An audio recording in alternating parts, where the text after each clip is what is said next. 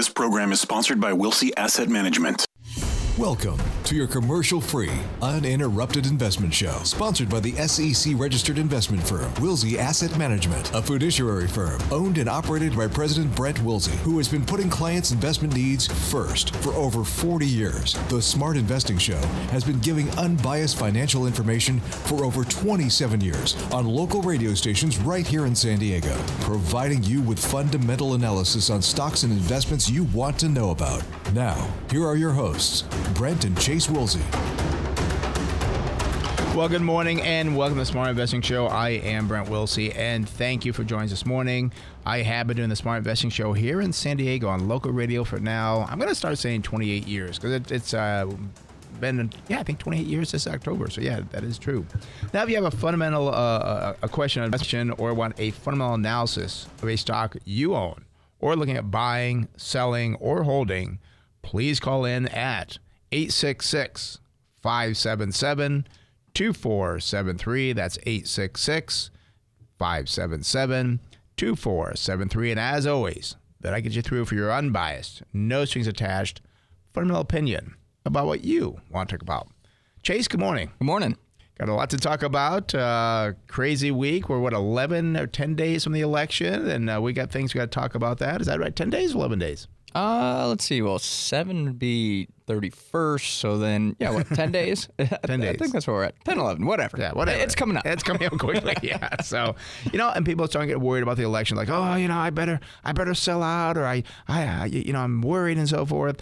Let's talk about reasons why people should be worried, and let's talk about the first one that's a bad idea, and people think, I gotta go to cash. That's not a great idea. Well, it's not a great idea. And, and the reason people do it is emotions. Yes. And oh, it makes you feel better, but it's really the wrong thing to do here.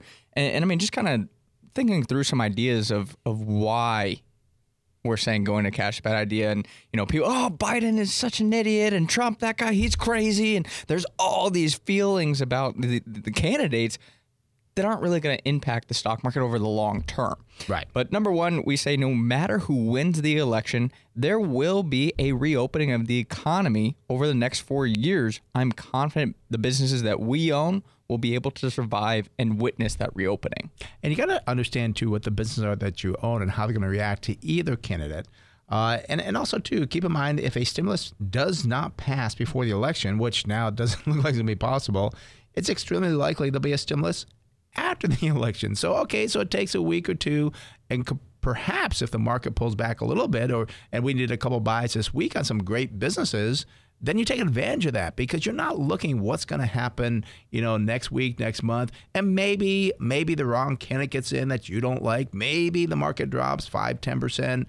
Well, you know what? It's not going to be that way forever. And and one thing I think is is very wrong. I don't want to get political here, but just real quick, that people are focusing on the coronavirus uh, as far as the election goes. Y- You know, that's not going to be here. At worst case scenario, it's going to be a year, but it's not going to be for four years. And, and I just don't get the focus on the coronavirus. There's more important things like the economy, and as we're talking about investing.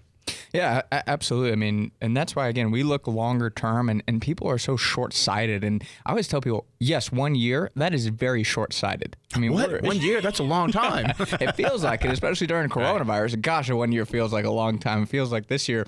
I saw somebody do a post the other day. Uh, he's like, "Gosh, 2020 has been the longest five years of my life." it does seem longer. This year does seem a little bit longer. But the point is, is you know, we're not looking what's going to happen in the next five months, not even the next 12 months. We want to look 18, 24, 36 months down the road when we're buying businesses and not get wrapped up in the short sightedness because you are right. COVID, it could be around for another year. And I don't know, it could be around for another five, ten years. I've heard people say it's going to be around forever. Well, you, you know, I read something the other day. The Spanish flu is still around. Yeah. Yeah, and that's uh, what 100 years. you know, so it will still be around. But will it be this major problem? I doubt it. Yeah, I, I, I don't believe 12 months from now we're going to be still having these same concerns over locking down the economy. Mm-hmm. I, I just don't see that happening. And, and that's why, again, we're looking at saying even under you know a Biden or a Trump presidency, the economy will shift and reopen, and you have to be prepared to take advantage of that. And if you're sitting in cash, you're going to miss out on huge opportunities there. And people forget about the compounding. Well, you know, I'll just get back in. If you look at the difference of buying a stock, uh, say it was at, at 10, and you said, well, I'm, I'm not worried. I'm, and then you buy back in at 12. The difference of compounding going from 12 to like 15 or 18 is a huge difference. You got just do the numbers sometime. I did that. It's amazing how much your return will drop of just buying 20% later on something. You know, it, it, it just makes no sense. Well, and also, you, a lot of the companies we buy are dividend paying companies. So if you're sitting in cash, you miss out on those dividends. The other thing is, if you're in retirement pulling income out of the portfolio, well, now you're pulling out of a portfolio that's earning absolutely 0%. So mm-hmm. that's going to hurt your long term ability to withdraw from it.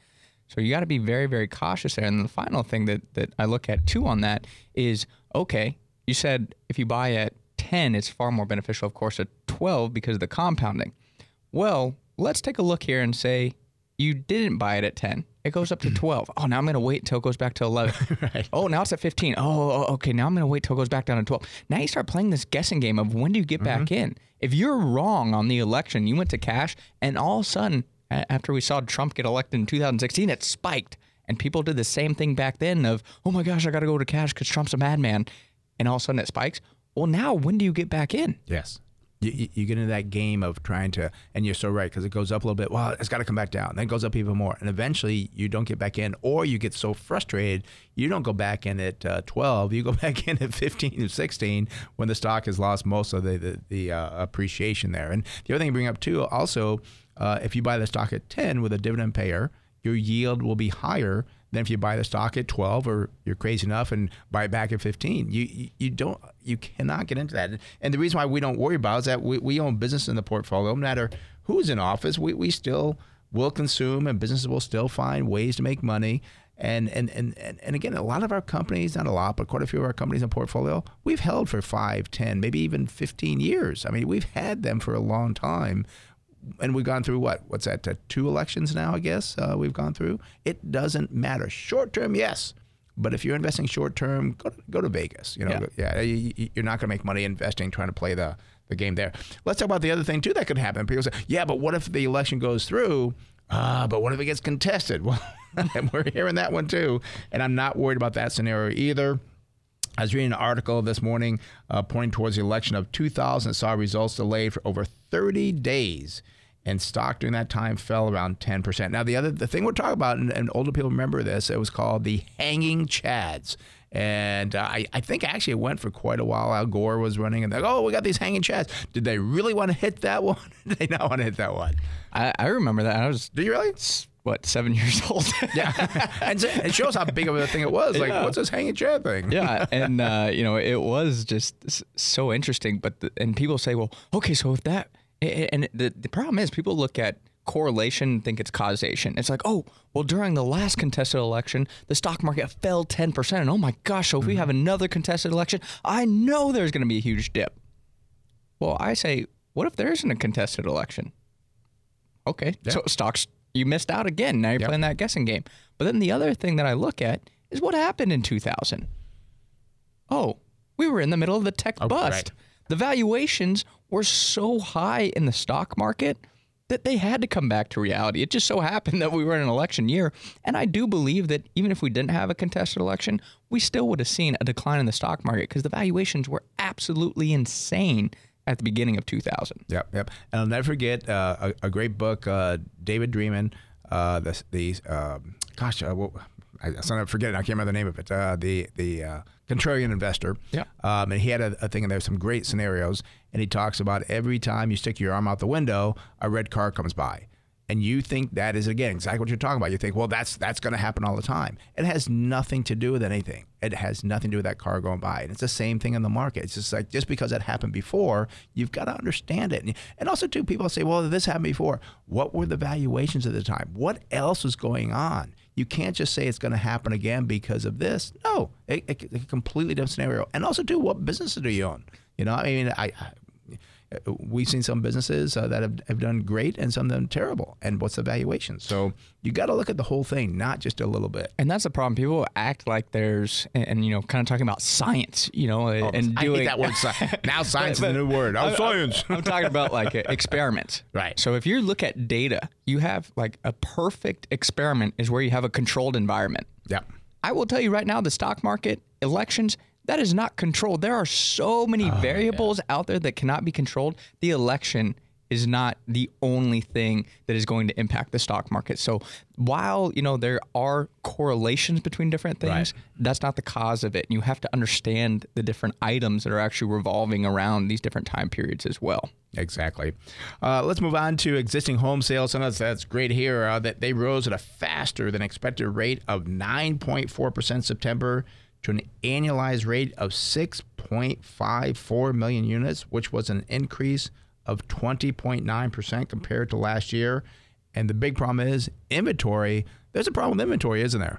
Oh yeah, I mean this is this is crazy. The in- inventory fell 19.2 percent compared to last year, and it now just sits at 1.47 million homes for sale nationwide. Problem here, that's just a 2.7 month supply of homes right now. That is so low. I mean, you go back to 1982 when this report started tracking this metric, it's never seen an inventory level that low. And what it looks at is saying, okay, so if we continue on at this this pace, we're going to run out of homes for sale on the market in 2.7 months. There's just not a whole lot of inventory out there, but the demand remains extremely high. extremely high. And, and actually, tomorrow uh, morning at uh, 8:40, I'll be on KUSI uh, talking about how to save money when you're selling your home because there's things you can do that people don't realize. So tune in tomorrow morning at 8:40 and. I'll talk about how if you're going to sell your home, how to save money. Uh, let's also too talk about. Well, I did want to talk about too the reason that the inventory is so low. Why is that problematic? Well, look at the home price gains. Oh, yeah. compared compared to last year, home prices actually soared about 14.8 percent. Thing you have to look at here is incomes climbing at 14.8 percent to be able to afford that increase. No, this is not sustainable. Prices are just rising way, way too quickly. And you know, I also saw today the uh, 10-year Treasury is around a 0.82, I think it is, and they were talking how that is signs that the economy is getting better. So now you have two factors. You're right. You've got the higher price of a home, wages are not going to keep up, and now you're going to have the rising price of uh, mortgages, uh, which is going to cost more money. So I think with you know, this is a great time, I believe, to sell. I don't think it's going to last, and and I think that by next year there could be some problems because again, nice to, and again, I always say, hey, enjoy it now. Your house is up, you know, 14.8%. Congratulations, great. I do think it's funny. I'm going to give away a little bit what I'm going to talk tomorrow on KUSI. It's so funny. Yeah, I sold my house at a great price. And I bought another house at another high price. So you didn't really accomplish anything. You didn't win. And actually, you could actually lose more. Because say the house you sold at a great price was at 700000 and now you stepped up, bought a house for a million. Well, if the housing market drops just 10 percent, you lose in that seven hundred thousand dollar house seventy thousand. The million you're going to lose a hundred thousand. So let's move on to interest rates because again we kind of talk about that. Low mortgage rates are great, but they're just one part of the equation for homeowners.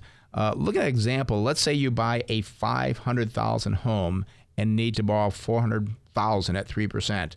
This would be a monthly payment of about one thousand six hundred eighty-six dollars. Now let's say that home prices fall about ten percent, which I think could could happen. Things look a little bit different when you, when you look at that scenario. Oh yeah, I mean, you, you look at a decline of ten percent. You can now get that same home for four hundred fifty thousand, and we need to borrow just three hundred sixty thousand to put the same percentage down. So again, you have to look at all the pieces of the puzzle here, not just the mortgage interest rate. There's a lot of different things to look at. But the thing that we're talking about is okay. People are like, oh, you got to buy a home now because interest rates are so low. Well, as I said, that's one piece of the equation. Now, looking at that 10% decline, let's say interest rates do climb from 3% to 4% on that mortgage. Well, now, since the housing market fell in price, your mortgage, even at 4%, your monthly payment would be $1,718. So just about $30 more per month compared to the previous scenario. So you're looking at, well, the mortgage isn't up that much, and you had to put less down for that mm-hmm. down payment, and you have a higher opportunity to build equity because you got a better price on that home.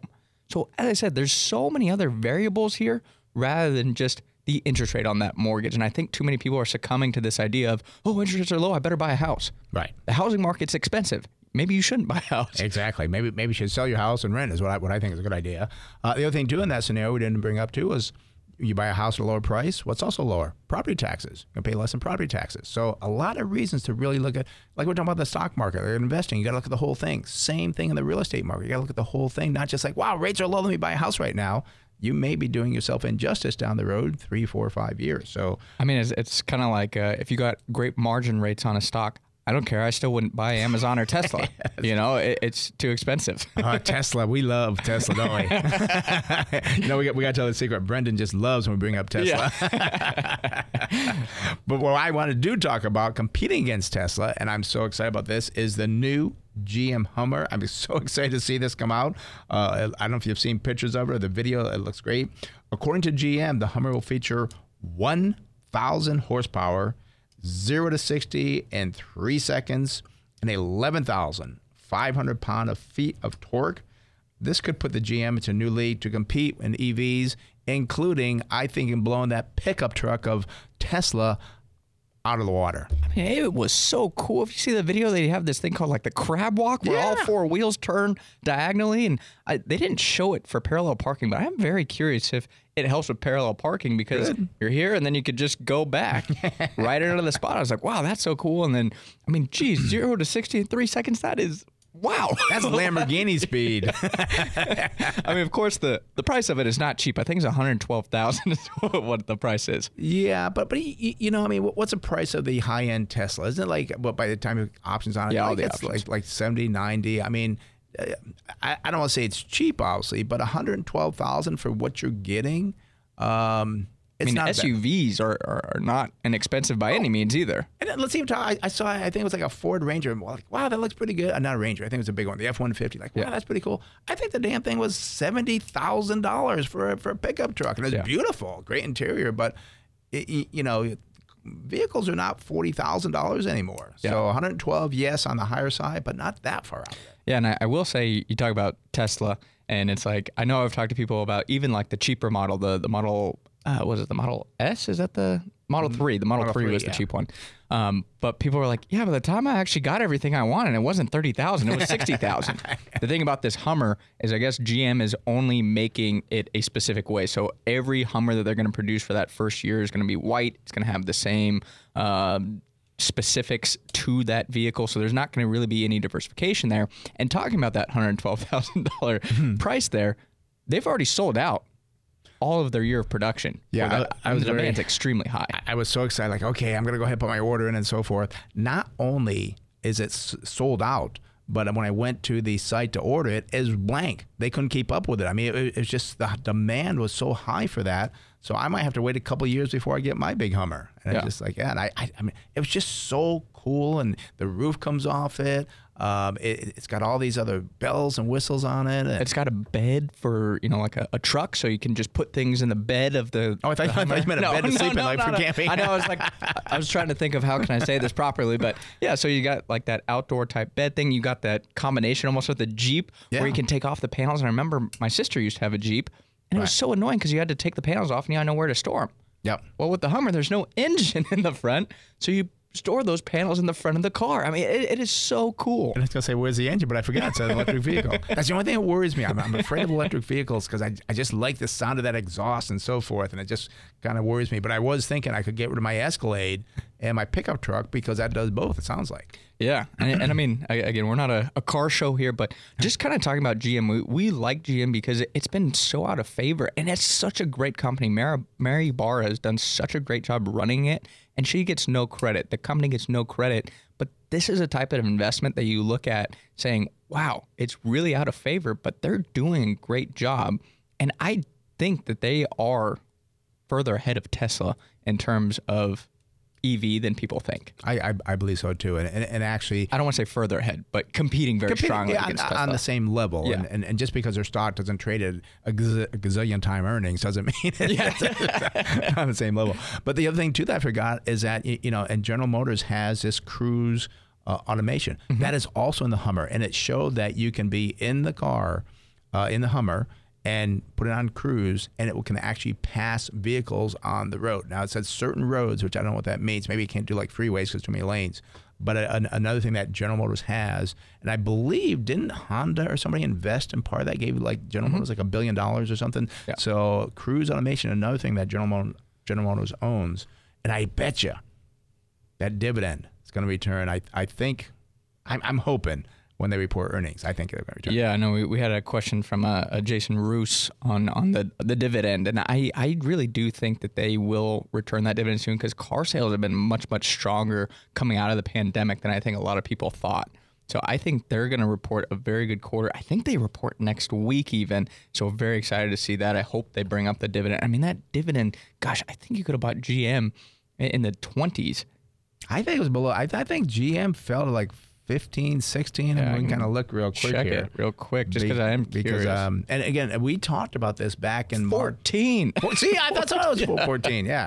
Um, and just ima- and we talked about this, saying, okay, the dividend's gone on not just GM but other companies, and just imagine your yield when they bring back that dividend. So if you were smart and invested at that time, you're going to do well. Because I think the dividend was around 5% at, at 30, and I could be mistaken on the exact numbers there, but I know they have a very nice dividend. So, again, imagine your yield on a $15 investment in GM. They bring back that dividend. Geez, your yield's going to be 8, 9, 10%. Yeah, yeah. I, I, gosh, I love equities. Oh, yeah. Oh, yeah. All right, uh, phone numbers here 866 577 2473. Again, that's 866 577 2473. And as always, that'll get you through for your unbiased, no strings attached, fundamental opinion. And Brendan's looking at me like, I don't know if I'm doing something wrong, if I'm okay. No, okay. I thought maybe I forgot something. But what we are going to do is that we do have, uh, uh, we got emails we get, we get on Facebook. Let's look at the Facebook uh, thing from John on Facebook. Wants to know about uh, KMB, which is Kimberly Clark. Uh, let's take a look at that one there. We do see not a bad start because the PE ratio is 19.9 versus 30.2. Price to sales 2.5, about half the industry at 4.4.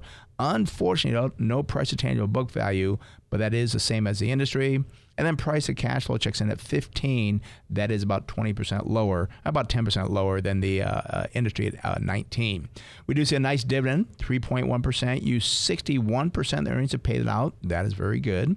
Sales are up 2.5%. Industry up 7.7. I'm kind of surprised on that because I thought Kimberly Clark had Kleenex and toilet paper, but I guess the big boom on toilet paper was maybe last quarter. Uh, we do see uh, earnings were up a 17.3%, above the industry at 14.4. Current ratio one, below the industry at 1.4. I don't get this here. Debt to equity, 2,506 versus 111 for the industry. So I think the company has high debt and perhaps a very, very small amount of equity. And remember, a lot of that equity is in intangible assets, which could be written down. Now, here's another strange one. Return on equity is 2,433 versus 46. Again, kind of confirming my notion that I think the equity is probably like $100 or something really ridiculous. Net profit margin checks in at 12, just below the industry at 14.5. Receivable turnover is 8.5, below the industry at 10.9, and inventory turnover 6.6, very close to the the uh, industry at 6.3. Chase, what about the earnings going forward? Yeah, I was going to kind of bring up the toilet paper thing. I do wonder if people are stocked up on enough toilet paper to get us through the next two years. You know? That could be. That could very well be.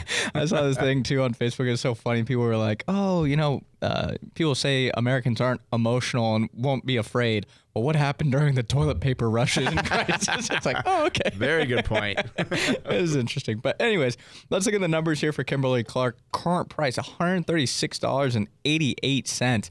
52 week high $160.16 and 52 week low $110.66. So, you know, kind of in the middle of that 52 week high and low. Well, let's go out to December 2021. I see estimated earnings per share of $7.85. Unfortunately, using our 16.2 multiple, we'd get a target sell price of just $127.17. So even with the pullback here, John, I, I, I not a fan of it. Yeah, and it had, you- you're right. It was a higher 160 probably because of the toilet paper thing. Uh, great name, great company. I think they also sell, diapers and stuff as well. But it, it again, good business, just too pricey. So go on, try to find a, a business that is a good price. So thanks for the uh, the comment on Facebook, uh, John. We appreciate that. Let's uh, go to our phones here. Uh, let's see. We're going to go here out to uh, San Diego and speak with Rose. Rose, you're in the Smart Invest Show, Brent Chase. How can I help you? Hi, guys. Thanks for taking my call. I'm wondering about uh, a stock Sachem Capital. Symbol is S A C H. Okay. They And- are a hard money lender, um, and uh, they're they make their borrowers give them personal guarantees.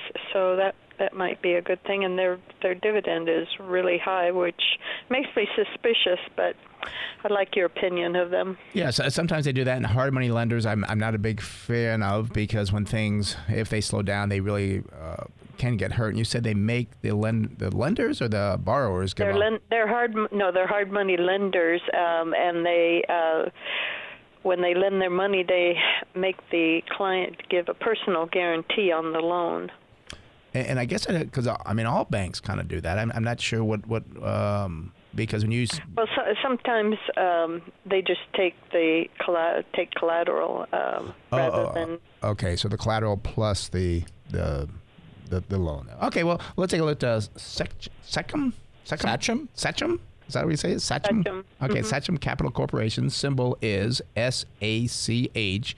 Uh, not a bad start here. PE ratio 12.7 versus 20.3. Price of sales was very expensive, 6.4 versus 1.7.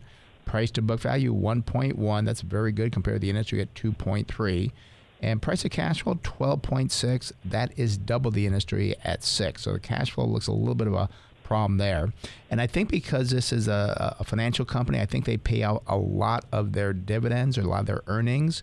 The yield is 11.2%, but they use 98% of their earnings to pay that out. What worries me with something like that is that they don't have a lot of money left to build the business and, and other things. So that, that is concerning, even though it's a good dividend. We do see sales are doing very good, up 22% above the industry at 0.5. However, earnings per share fell by 21% when the industry was down 49%. So I would want to know why are sales up so much and earnings are down so much. What is going on there? Maybe using that some of that money to uh, advertise or grow the business, but you want to understand that before you invest in the company. It is a financial company, so the balance sheets are a little bit different here. Uh, no current ratio, debt to equity 67 versus 224 for the industry. That is good. Return on equity 9.8 versus 8.2. Net profit margin checks in at 50.5 versus 8.6 and that's just crazy. I, I, I don't see how you can have that high of a profit margin. You really want to look at the income statement to see how are they getting to that because could be gain to sale assets could be something else crazy on there that you invest in the stock because you think it's good then a year from now it falls because the earnings aren't there. Receivable turnover is 9 versus 1.6 chase tell us about the earnings going forward Yeah, so current price here for Sachem Capital is four dollars thirty cents. Uh, Fifty-two week low, one dollar and twenty cents, and fifty-two week high, four dollars and sixty-nine cents. Now, one problem I have with this company is it is extremely, extremely small. The market cap is just ninety-five million dollars. oh wow So it is very, very tiny. Makes me wonder where are they lending? Who are they lending to? What are the credit scores of those people they're lending to? I mean, there's definitely a lot of research I would have to do on this company to see who are they lending to. Again, I always bring up to people with the 10 year note at, as you said earlier, what, 0.82%? Yeah. Money is very inexpensive right now. It always worries me when people, oh, it's backed by this and that. It's like, well, why do they have to go to a hard money lender? I, I, I would want to understand who are they lending to. Next up, we look going forward to uh, 2021. I see the average estimate for earnings per share is 34 cents out. Would give us a target sell price of $5.51.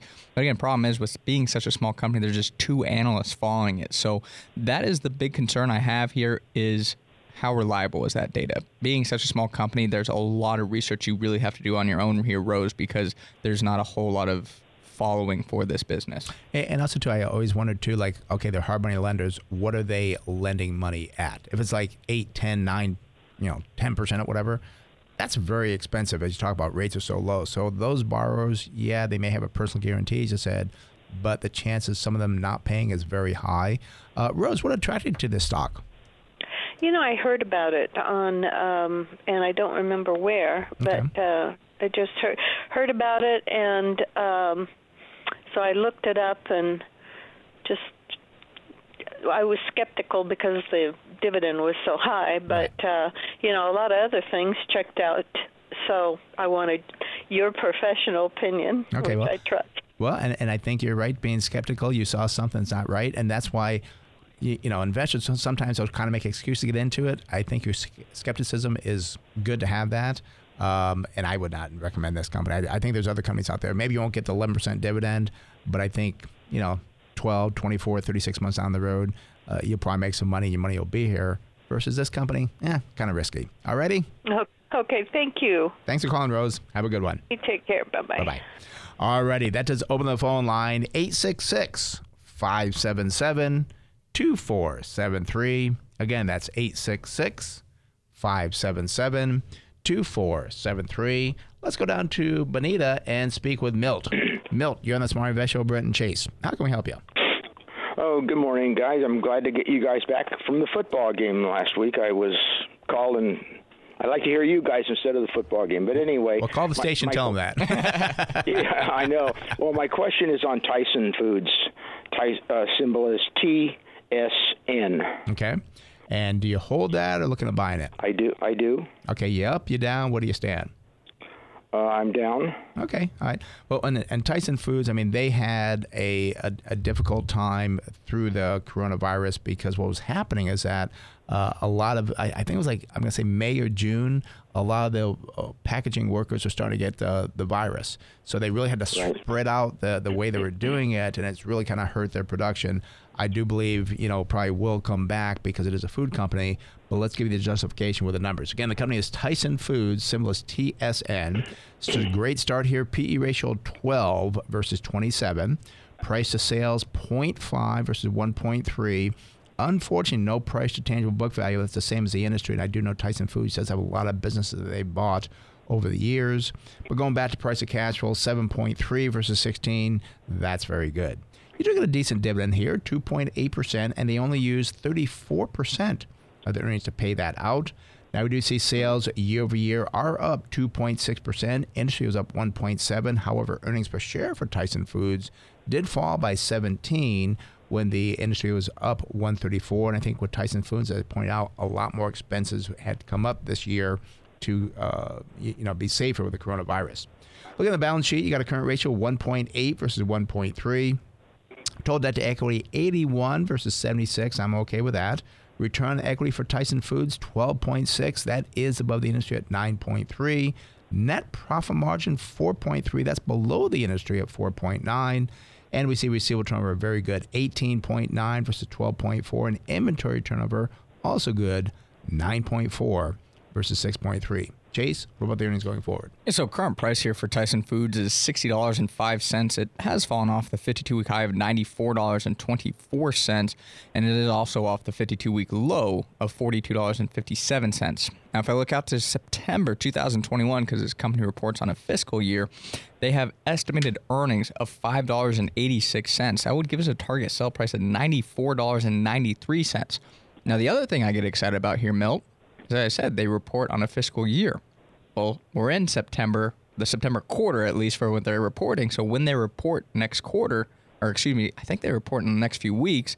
Then we shift out to September 2022, and here right now, just kind of a, a early estimate is seven dollars and seven cents. So we're seeing nice growth on those earnings, which is going to increase our target sell price again. So I like Tyson Foods. I think they're they're doing a great job. People are still going to consume chicken, pork, beef, and yes, they also are involved in the hybrid slash um, plant based meats plant-based. and so forth. Yeah, and and again, it's a food company. It's a good it's a good solid core holding in, in your portfolio. You're not going to see it, you know, double in one year, or whatever.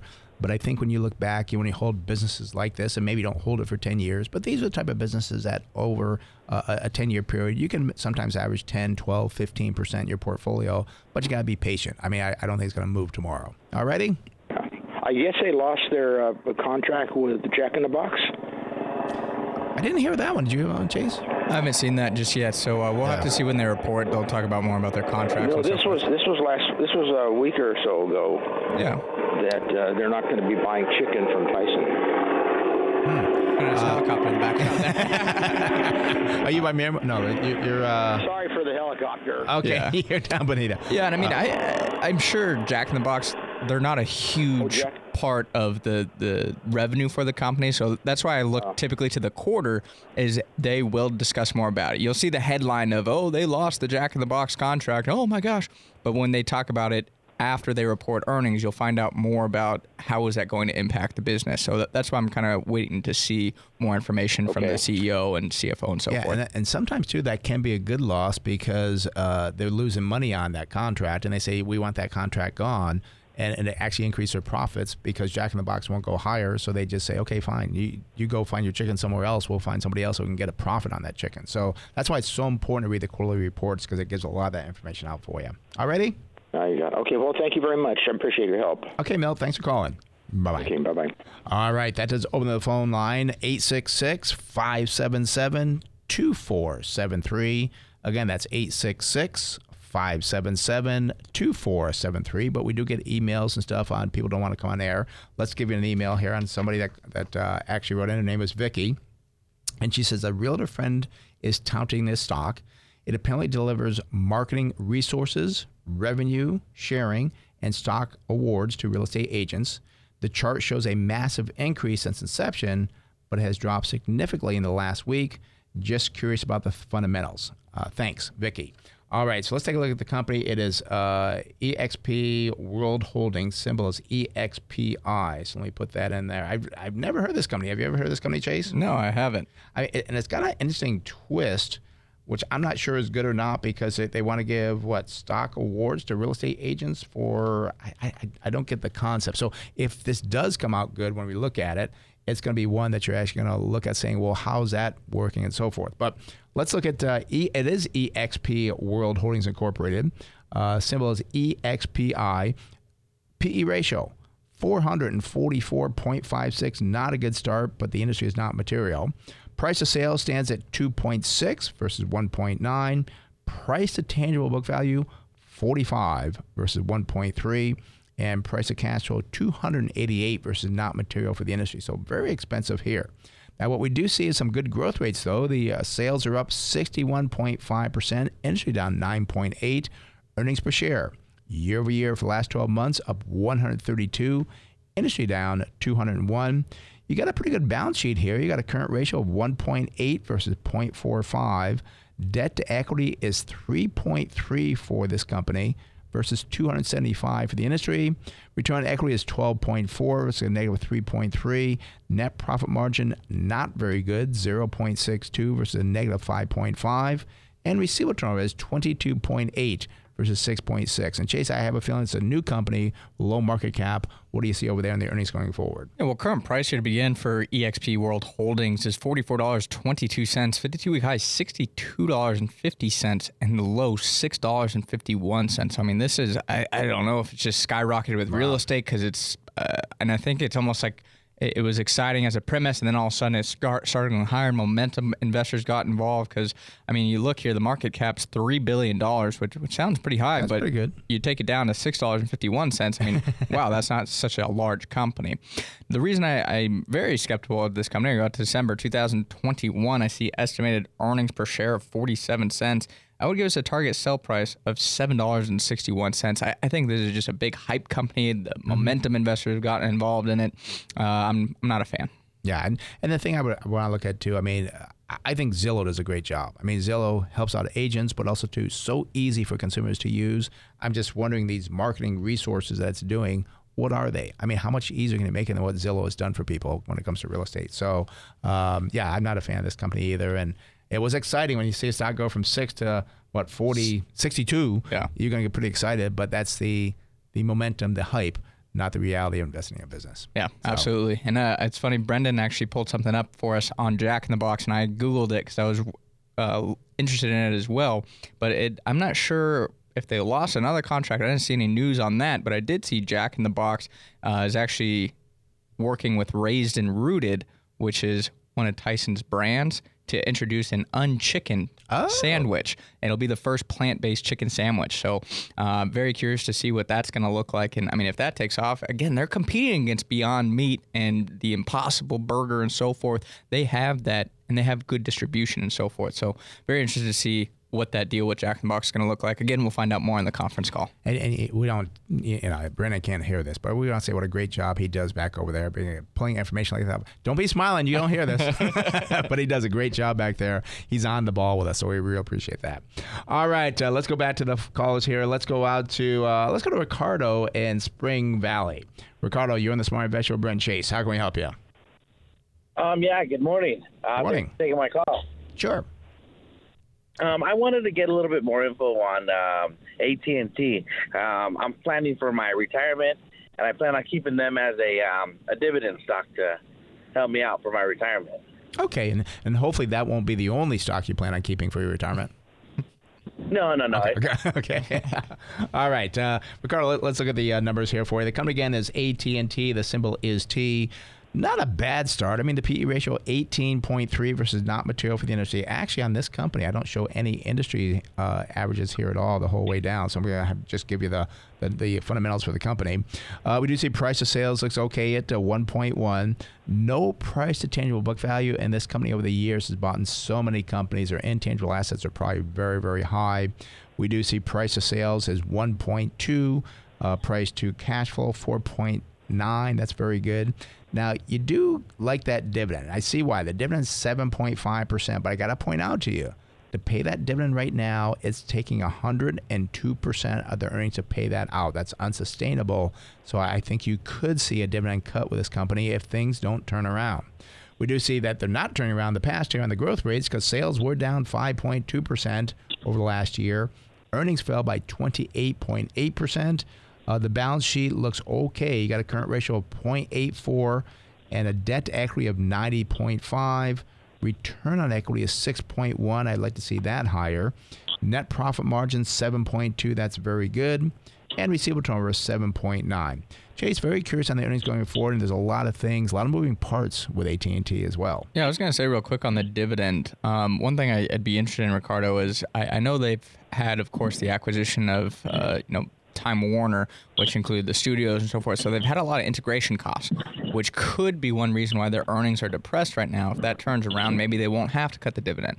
Now, on the other side of that, the AT&T, uh, I think CEO came out and said theater reopenings, he's not optimistic about it and expects it to remain extremely choppy next year as well, which is going to probably hurt their studio. So is that going to give them a cash crunch, so to speak, and really hurt with their ability to pay out that dividend? So there's a lot of moving parts just on the excitement around the dividend.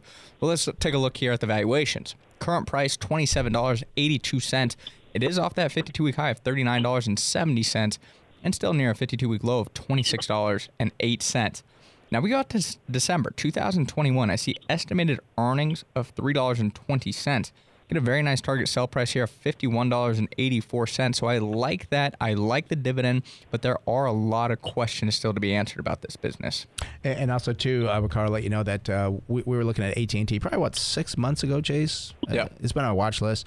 And, and, we just can't pull the trigger. We, we put other companies in front of that we bought over AT and T. We, we just don't have a comfortable feel with it. I'm just afraid of, of things not going well. The, I think the debt has risen also. Did you say that, Chase? Uh, no, they've actually done a pretty good job paying off debt, but then they also did take on debt for the Time Warner deal. But their that's right. Their debt, I believe, has risen, but they've also gotten more in assets. So their debt to equity is actually much cleaner than it used to be. I know several years ago it was like, oh, AT and T's debt to equity is very, very high. So um, I, I, think they've done a good job with yeah, that. It's, it's, still at 90, but it, it, we, we I think before it was like 200, 300. 200 yeah, I, so I think it has very, come very down. High. And, and just things that we hear and read, it, it just is not getting a comfortable feeling. So I DirecTV is another one that they have, and they're having issues selling DirecTV. Yeah, yeah. So there, there's just a lot of issues with this company. We, we just don't feel that's a a great buy. So I, I, would be very careful of investing into Ricardo just for the dividend, especially talking for retirement uh, you could be disappointed down the road. And hate to ha- see you have to go back to work because they cut their dividend. So be careful there. Alrighty? Yeah, I appreciate the help, guys. Okay, Ricardo. Thanks for calling. Have a good one. You too. Bye bye. Bye bye. All right, that is open the phone line 866 577 2473. Again, that's 866 577 2473. Let's go up to Temecula and speak with John. John, you're in the Smart Investor Brent Chase. How can we help you? Hey, good morning, Brent. Good morning, Chase. Um, Uh, yeah, you know, the GM at twenty-one dollars, like you mentioned, is uh, seven percent yield if they go back to a buck fifty, uh, which is where I picked it up. So that was I was really pleased to to be able to do that. Um, but um, today, uh, let's talk about uh, a REIT, if we could. Uh, the Medical Properties Trust. Mm-hmm. The symbol is MPW. I'm still looking to find uh, something in that that uh, the medical uh, REIT uh, area. Okay, so I'm wondering what your thoughts are. Okay, so you don't hold it yet. You're kind of looking for a REIT, is what you're looking for.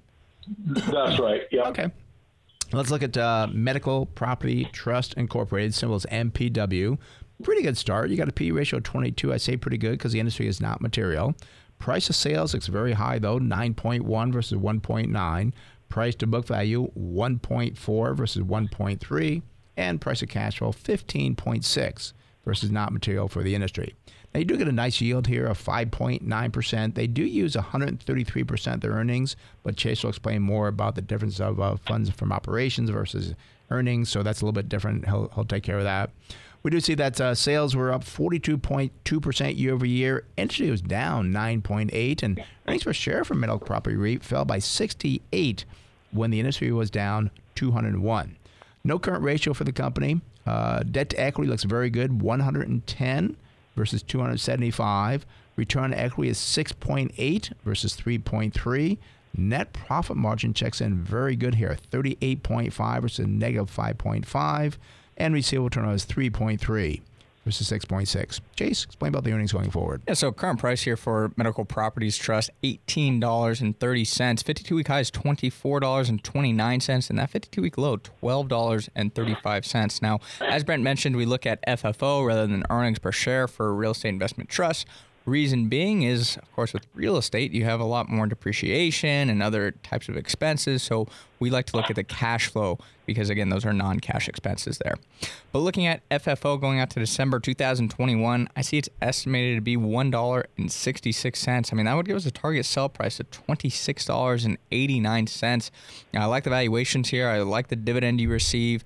Um, a lot of positives, and I, I, like the space that they're in as well. I, I think there's a lot of concerns that I have around other real estate type plays but I, but I like this type of real estate, and it's good diversification for the portfolio as well. Yeah, and, and with REITs, you're not generally going to get a, a, big boost. Again, what was the high for the price? Like twenty four dollars. So you may get a bigger boost here. But when you buy a REIT, you get like a five six percent dividend. If the stock increased by like a dollar or two for the year, I mean, gosh, that gives you a, a 10, 12, 14 percent return. So you, you got to be patient with these REITs. But again, I like the medical property REITs uh, sector here, especially with the low debt on this yeah. REIT. Alrighty. Yeah, thanks. Appreciate it, guys. Take okay, care. John. Thanks for calling. Bye bye. All right, that does on the phone line. 85 858. Where'd that come from? 866. yeah, I know, office line. 866 577 2473. Again, that's 866 577 2473. And Chase, we got callers. We got people from Facebook. Should we take a Facebook uh, question now? Um, yeah, we could take a Facebook question here. Jason. Uh, yeah, we, we talked about Jason, the uh, the GM, but he was curious about Intel. Um, gosh, actually, I, I think about now looking at Intel. They just had earnings, so I don't know if we'll have the, the data just yet. Yeah, let, let me pull it up and see if it's. Uh, because I am curious to take a look here at Intel. Yeah, I, I want to see it. And, and again, you know what? Uh, did he have another question just in case Intel is not updated? Because well, when they report Thursday was it Thursday? Um, yeah, they reported on Thursday, I believe. Yeah, uh, Reuters is showing me. Yeah, Reuters, Reuters is showing me 627 last financial information. So, okay, so yeah. we'll have to hold off on yeah. Intel. But yeah, generally Jason. speaking, I, I, thought the Intel quarter wasn't as bad as people made it out to be. But I, I think we'll hold off to talk about Intel till next week. He was curious as well about Blink as a play here, and that's B L N K to see if it's a, a good speculative growth stock. If we have any input okay, on that. Well, let's take a look at uh, Blink. You said uh, Blink charging company. Mm-hmm. I believe they're charging stations. Yeah, yeah, sounds sounds like it. Symbols B L N K. Uh, does look like a growth company so far because I'm seeing no PE ratio versus 36 for the industry. Price to sales 63 versus 2.5. Price to book value 51 versus 2.6, and no price of cash flow. It tells me maybe they don't have cash flow yet versus 9.2 for the industry. No dividend. Uh, I do see sales year over year of 57%, industry down 1.5, earnings per share down 39 when the industry was up 61. Looking at the balance sheet, a, a good current ratio, 1.6 versus 0.7. Debt to equity also looking pretty good, 15.9 versus 143. However, return on equity, a negative 127, industry a positive 5.9. Wow, net profit margin, a negative 265 versus a positive 702. We do say good receivable turnover, 14 versus 7, and inventory turnover not as good, 1.7 versus 3.7. Is there any earnings for this company, Chase? Yeah, well, just looking at the current price here for Blink, it is $8.60. 52 week high, $14.58, but that 52 week low, $1.25. So this stock, of course, is all over the place. Uh, it is another small company as well. Market cap's $273 million. Geez, how big was this company when it was at $1.25? but looking out to December 2021, I, I see estimated earnings per share of a loss of 29 cents. So no positive earnings there. Definitely very speculative, very curious on on what their game plan is, so to speak, right. on the charging stations, how they'll be involved. I, I know Tesla, like they they've kind of done their own charging network. Are other companies going to go that route? Are they going to, you know, work with other companies like Blink, perhaps. Um, there's definitely a lot to it. it. It's just not something I would invest in. And, and you're talking about companies doing their own charging. I would not be surprised to see Barra from GM come out with something on that area as well. Yeah. I mean, and, and GM has how much in cash? 20 billion, 30 oh, they, they got a lot in cash. A lot of cash. So that might be something else they could surprise us down the road with because they keep coming with these different surprises over the years. So, all righty. Phone number is 866 577 2473. Gosh, I looked up. We only got like 10 minutes left here. Uh, let's head out to Escondido and speak with Paul. Paul, you're in the Smart Invest Show, Brent Chase. How can we help you? Well, uh, Wells Fargo, WFC.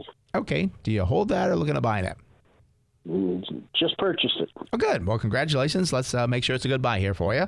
Company again is Wells Fargo and Company, symbol WFC. We do see a PE ratio of 62.6 versus 10.8. Price to sales 1.3 versus 1.9. That's positive.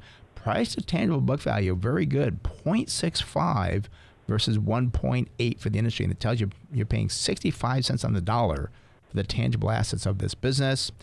Price of cash flow 15.9. That is double the industry at 7.3. I would like to see that a little bit lower as well.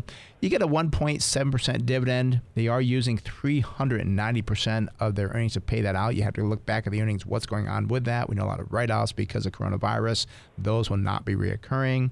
We do see sales are down 21%, industry up 2.6. Earnings per share fell by 92%, industry down 32. We do see debt to equity of 149. That's half the industry at 321. Return on equity is 1 versus 7.9. Again, a lot of write offs uh, from the uh, uh, coronavirus is hurting banks right now. We do see a net profit margin 4.5 versus 17.3. Chase, what about the earnings going forward? Yeah, so current price here for Wells Fargo, $23.28, 52 week high, $54.75, and that 52 week low is $22.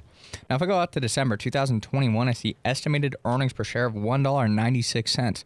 Would give us a target sell price of $31.75. So I like that valuation. But the other thing I want to point out here, Paul, I go up to December 2022, you see a huge increase of earnings per share as it goes from 196 to 315. Now, more analysts are likely to come into that estimation as time progresses, but I do believe Wells Fargo will see the largest earnings growth out of any of the banks because they've had so many limitations placed on them as those limitations start to get removed, and I do believe they are on that path with a new CEO, basically a whole yep. new team there. I think they could be a, a, big, big winner in the financial space. Yeah, and I think I'd be patient with Wells Fargo. And I was very disappointed uh, that they had some some problems happen with like 100 employees or something yeah. and, and and like oh the stock fell. It's like they've got how many employees? 200,000 or some outrageous amount and you're going to have any business to have the problems. But I think it immediately brought back the terrible times of before and like oh they haven't cleaned anything up. They have. I'm sure those people are long gone by now. As Chase pointed out a great management team also, too, there's accounting things going forward that's be very beneficial. I, I, think being a Wells Fargo for the longer term is a great place to be, but you got to be patient. And, and, I hate to say it, but I, I do believe there's going to be other banking problems with, with, Wells P- Fargo. No, no, no, not general? Wells Fargo in general, because the PPP, which is where they had issues, was just such a rushed process to get money into Yeah. the economy, get it to businesses. And really, there wasn't a whole lot of guidance on how it was supposed to happen, I guess, Right. because it happened so quickly. And we needed it in the economy. But I, I do worry over the next couple of years, people are going to go, oh, that was unfair. And I, I do think we are going to see some negatives on that, but it it is a very small part of the business for these banks. Yeah. So I'm going to say uh, congratulations on your purchase there, Paul. But uh, be patient. You might see the stock go up and down crazy. But I think if you look down the road and come 2022, you're like, wow, I'm glad I did that back in 2020 through that craziness. So congratulations, sir. Okay, thank you. Hopefully, hopefully real estate uh, stay steady in forbearance. And anyway, the Yep. real estate exposure might be a thing to look at. But thank you very much. You're welcome. Have a great one. Bye bye. All right. I think we got time for one more. Probably might have to hurry up a little bit. I, I forgot who was up next here. Let's let's go out to um, uh, let's see uh, San Diego and uh, speak with Ed. Ed, you're in the Smart Investor with Brent Chase. How can we help you? Hey, great show. Uh, my question is HPE, You Hewlett Packard, HPE, they announced, gentlemen, a, growth for the next quarter of 34 cents, I believe. And uh, so I don't know if that's a true statement. They're pro- projecting uh, uh, a big growth for next quarter. Anything that you can enlighten me with? Okay, well, let's go with the numbers. And I wouldn't get too excited about some big growth in the next quarter. We're more concerned over the next, uh, you know, 12, 18, 24 months. But let's look at the numbers to see if it's worth even playing with uh, this company. Company again is a Hewlett Packard Enterprises Company, or yeah, company. Uh, symbol HPE. Not a great start here, Ed, because the PE ratio is 119 versus 25. We do see price to sales does look good, 0.45 versus 0.6. No price to tangible book value. That is the same as the industry. And price to cash flow is 4.5 versus 7.6. So that's good as well. We do see a 5% dividend, but they're using 484% of their earnings to pay that out. Probably some accounting things there. You got to understand if that's going to go away, you'd hate to buy this company and have them cut that dividend because their earnings are not coming back. We do see sales are down 9.6% year over year. Industry down 1.3. Earnings per share fell by 93%. Industry down 37%, so I don't like seeing them doing you know worse in the industry there. We do see the balance sheet, uh, current ratio one, same as the industry, but debt to equity 120. Now this is a high debt industry of 238, but 120 debt to equity. I start getting worried a little bit that you're getting too much debt. I would want to see that debt is being paid down or what they're doing with that debt. Return to equity 0.74 versus 16.92. Net profit margin 0.5 versus 2.4, and receivable turnover 9.3 versus 5.8, and inventory turnover. That's because the industry at 6.5 to 8.2. Chase, what about the earnings going forward? Yeah, so current price here for Hewlett Packard Enterprises is $9.48, 52 week high $17.59, and 52 week low is $7.43. Now, if I go out to October 2021, I see estimated earnings per share of $1.52 would give us a target sell price here twenty four dollars and sixty two cents. So I mean that looks very very attractive. Um, there's a lot that I would want to understand though with this business. I know that Hewlett Packard split into two different kind of entities several years ago. Curious what is happening with this business. I would want to know more about what exactly are they doing in terms of contracts or business. What is going on in that industry? Because the valuations look great. A little concern on the debt, but I- I think there could be some opportunity here. Yeah, you this is an, like all businesses, but this business specifically, you really got to understand what is this business. Now, I, I know part of them. I'm not sure if this is it. Part of them got the um, the uh, printer, the, the the cartridges and stuff. Well, I don't know if that's good because I know it's reoccurring revenue, but eventually I'm concerned that's going to drop. So it, you really got to spend some time with this uh, here, Ed, to really understand the business because there is some reasons to buy into it. Looks like a good value, but you'd hate to buy a business that is going to not be able to grow and it just continue to decline. It's what we call a value trap. So be careful of that. They just got the buzzword here that they do stuff in the cloud. So Oh, okay. it's in the cloud. I, I In don't the know. cloud. I- there might be opportunity. So check it out there. Okay, Ed? Thank you. All right. Thank Thank, thanks for calling. Have a good one. Bye bye. All right. Well, that pretty much wraps it up. So uh, let's see. Bruce in San Diego, John in Coronado. Uh, give us a call back next week. Uh, we did so we had some other on Facebook. Uh, wants to know more about GM stock. We'll have to do uh, that next week. You know, gosh, we could probably use two hours, but it's just um, I know. And I was going to say, too, I mean, if you missed part of it there, uh, Karosha, we did talk a lot about GM in the beginning of the show, so you can mm. listen to the podcast. I mean, I think you could derive a, a lot of what we think about GM from, from earlier in the show. yeah, so yeah, some people might might might tune in at like nine thirty or whatever. So, but you can always listen to the show uh, on all the podcasts. So. All right. Well, there's a closing bell. Thank you for listening to Smart Investing Show. It is for informational purposes only and should not be used as investment advice you'd like to discuss in more detail your investment needs, or have other investment questions, feel free to call myself, Brent Wilsey, or Chase Wilsey at 858 546 4306. That's 858 546 4306. Or visit our website, smartinvesting2000.com. That's smartinvesting2000.com. And for more daily educational information along investing tips, go to our Facebook page, Smart Investing with Brent and Chase Wilsey. Today's show is sponsored in part by Thomson Reuters Refinitiv. Closing song is performed by local entertainer Roman Palacios. Have a great day. We'll talk more next Saturday right here on the Smart Investing Show. This program is sponsored by Wilsey Asset Management.